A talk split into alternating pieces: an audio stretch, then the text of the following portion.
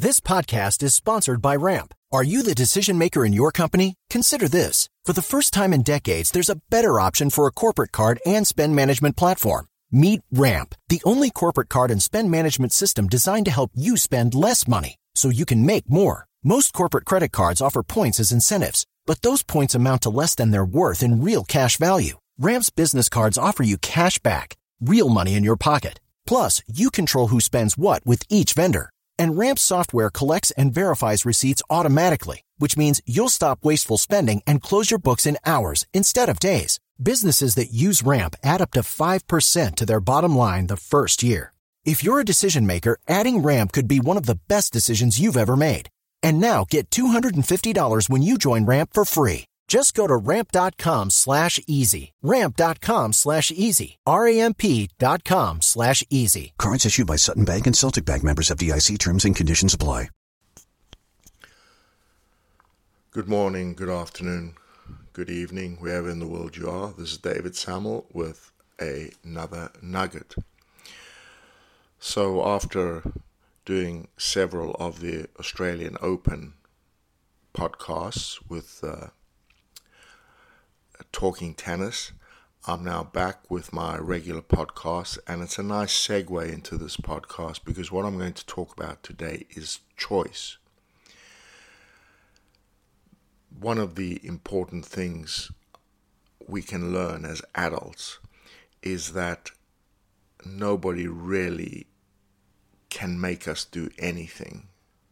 We need to choose to do it.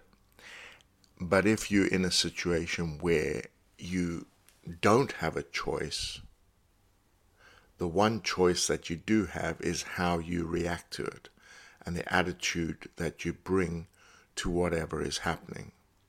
So, as an example, Liam having lost such a disappointing match at the Australian Open now has a choice in how he's going to react to that loss. He can feel sorry for himself. He can feel devastated. He can feel any number of emotions. But that is a choice. And the choice comes after the emotion hits. So, in other words, of course, he's disappointed, maybe even a little devastated. But after a couple of hours, you need to start thinking about the future. And by the next day, you have to have made your choice in how you're going to react to the disappointment. Everything in life that happens cannot be controlled. The only thing you can control is how you're going to react to it. And that is not the initial reaction. And I think it is irresponsible for anybody to say that you can control your emotions. What you can do is after the emotion has hit, is then make different choices. Certainly, it seems like certain people can control their emotions because they turn themselves around so often that the emotions no longer hit as hard. In other words,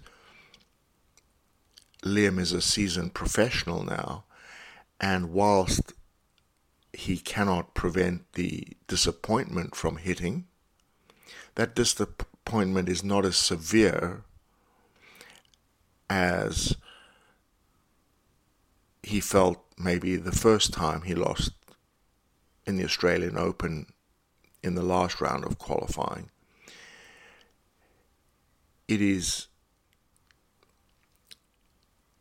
it is something that happens in the brain that when you react positively after the emotion is hit, that somehow the emotions don't grab you as severely as previously.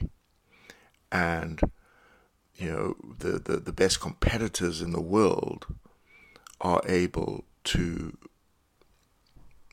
very quickly turn around any emotion that's negative into something that is much more optimistic for the future. And I think that's a key area is whatever happens in life, the next step is yours to choose. And how you're going to think about that and how you're going to feel about what has happened is a choice. And I think this is, you know, if you read The Meaning of Life by Viktor Frankl, a survivor of the Holocaust, this was a very, very big part of surviving where, you know, of course, there's a luck of the draw there, and, and he, he doesn't dispute that. But the attitude of those who did survive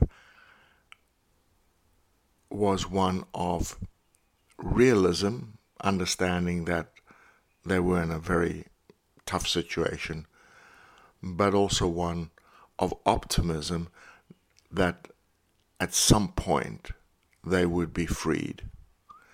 And they chose to believe that at some point they would be freed, and they chose to make the best of the living conditions that they had, which were absolutely terrible. And, you know, others weren't able to make that choice.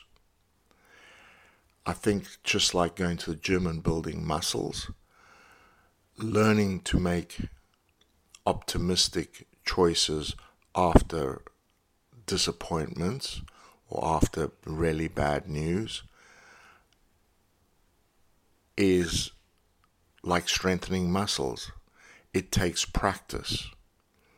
And the more practiced you are, the quicker and easier you'll find the choices that you make to be positive easier.